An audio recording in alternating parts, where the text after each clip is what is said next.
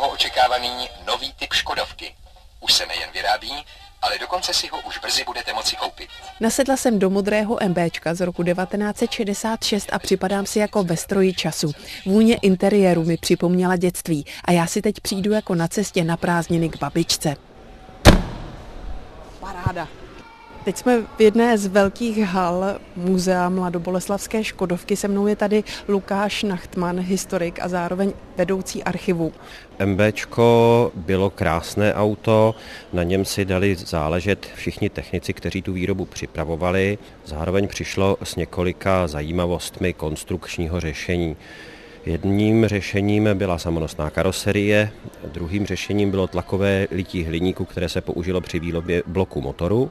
No a třetí a to nejzásadnější, jak každý z Škodovky zná, je motor umístěný vzadu.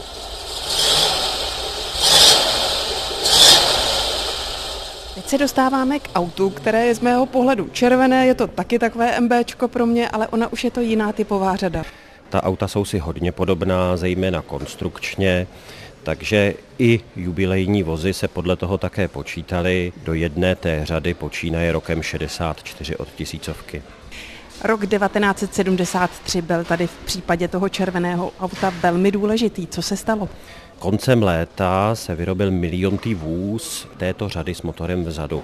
Tehle ten konkrétní vůz je červený, je to Škoda 110 LS, to znamená ta vyšší výbava, ani standard, ani obyčejné Elko, ale LS, čili ještě o stupínek výš. No a miliontý vůz s motorem vzadu rovnou ve firmě zůstal, šel do podnikového muzea a my ho máme v našich sbírkách dodnes a má na je to opravdu velmi málo kilometrů. V čem se ta výbava lišila vlastně od těch běžných vozů? Jednak měl nepatrně silnější motor, jednak měl více chromu, a jsem tam občas nějakou kontrolku navíc. Byl by to z dnešního pohledu už třeba veterán? Určitě spadá do kategorie youngtimerů, čili aut po roce 70. Tato kategorie je eh, mezi veterány čím dál tím víc oblíbená, protože se snadno udržuje a i svežení v těch vozech je blízké těm dnešním vozům. Říká koordinátor restaurátorské dílny Michal Velebný. Teď už jsme s Lukášem Nachtmanem došli přímo do archivu Škodovky. Tady máme před sebou tabulky, za kolik se pro zajímavost dalo v roce 1973 takové auto pořídit. Základní stovka stála 45 tisíc. V těch lepších provedeních to bylo o něco víc, až 65 tisíc.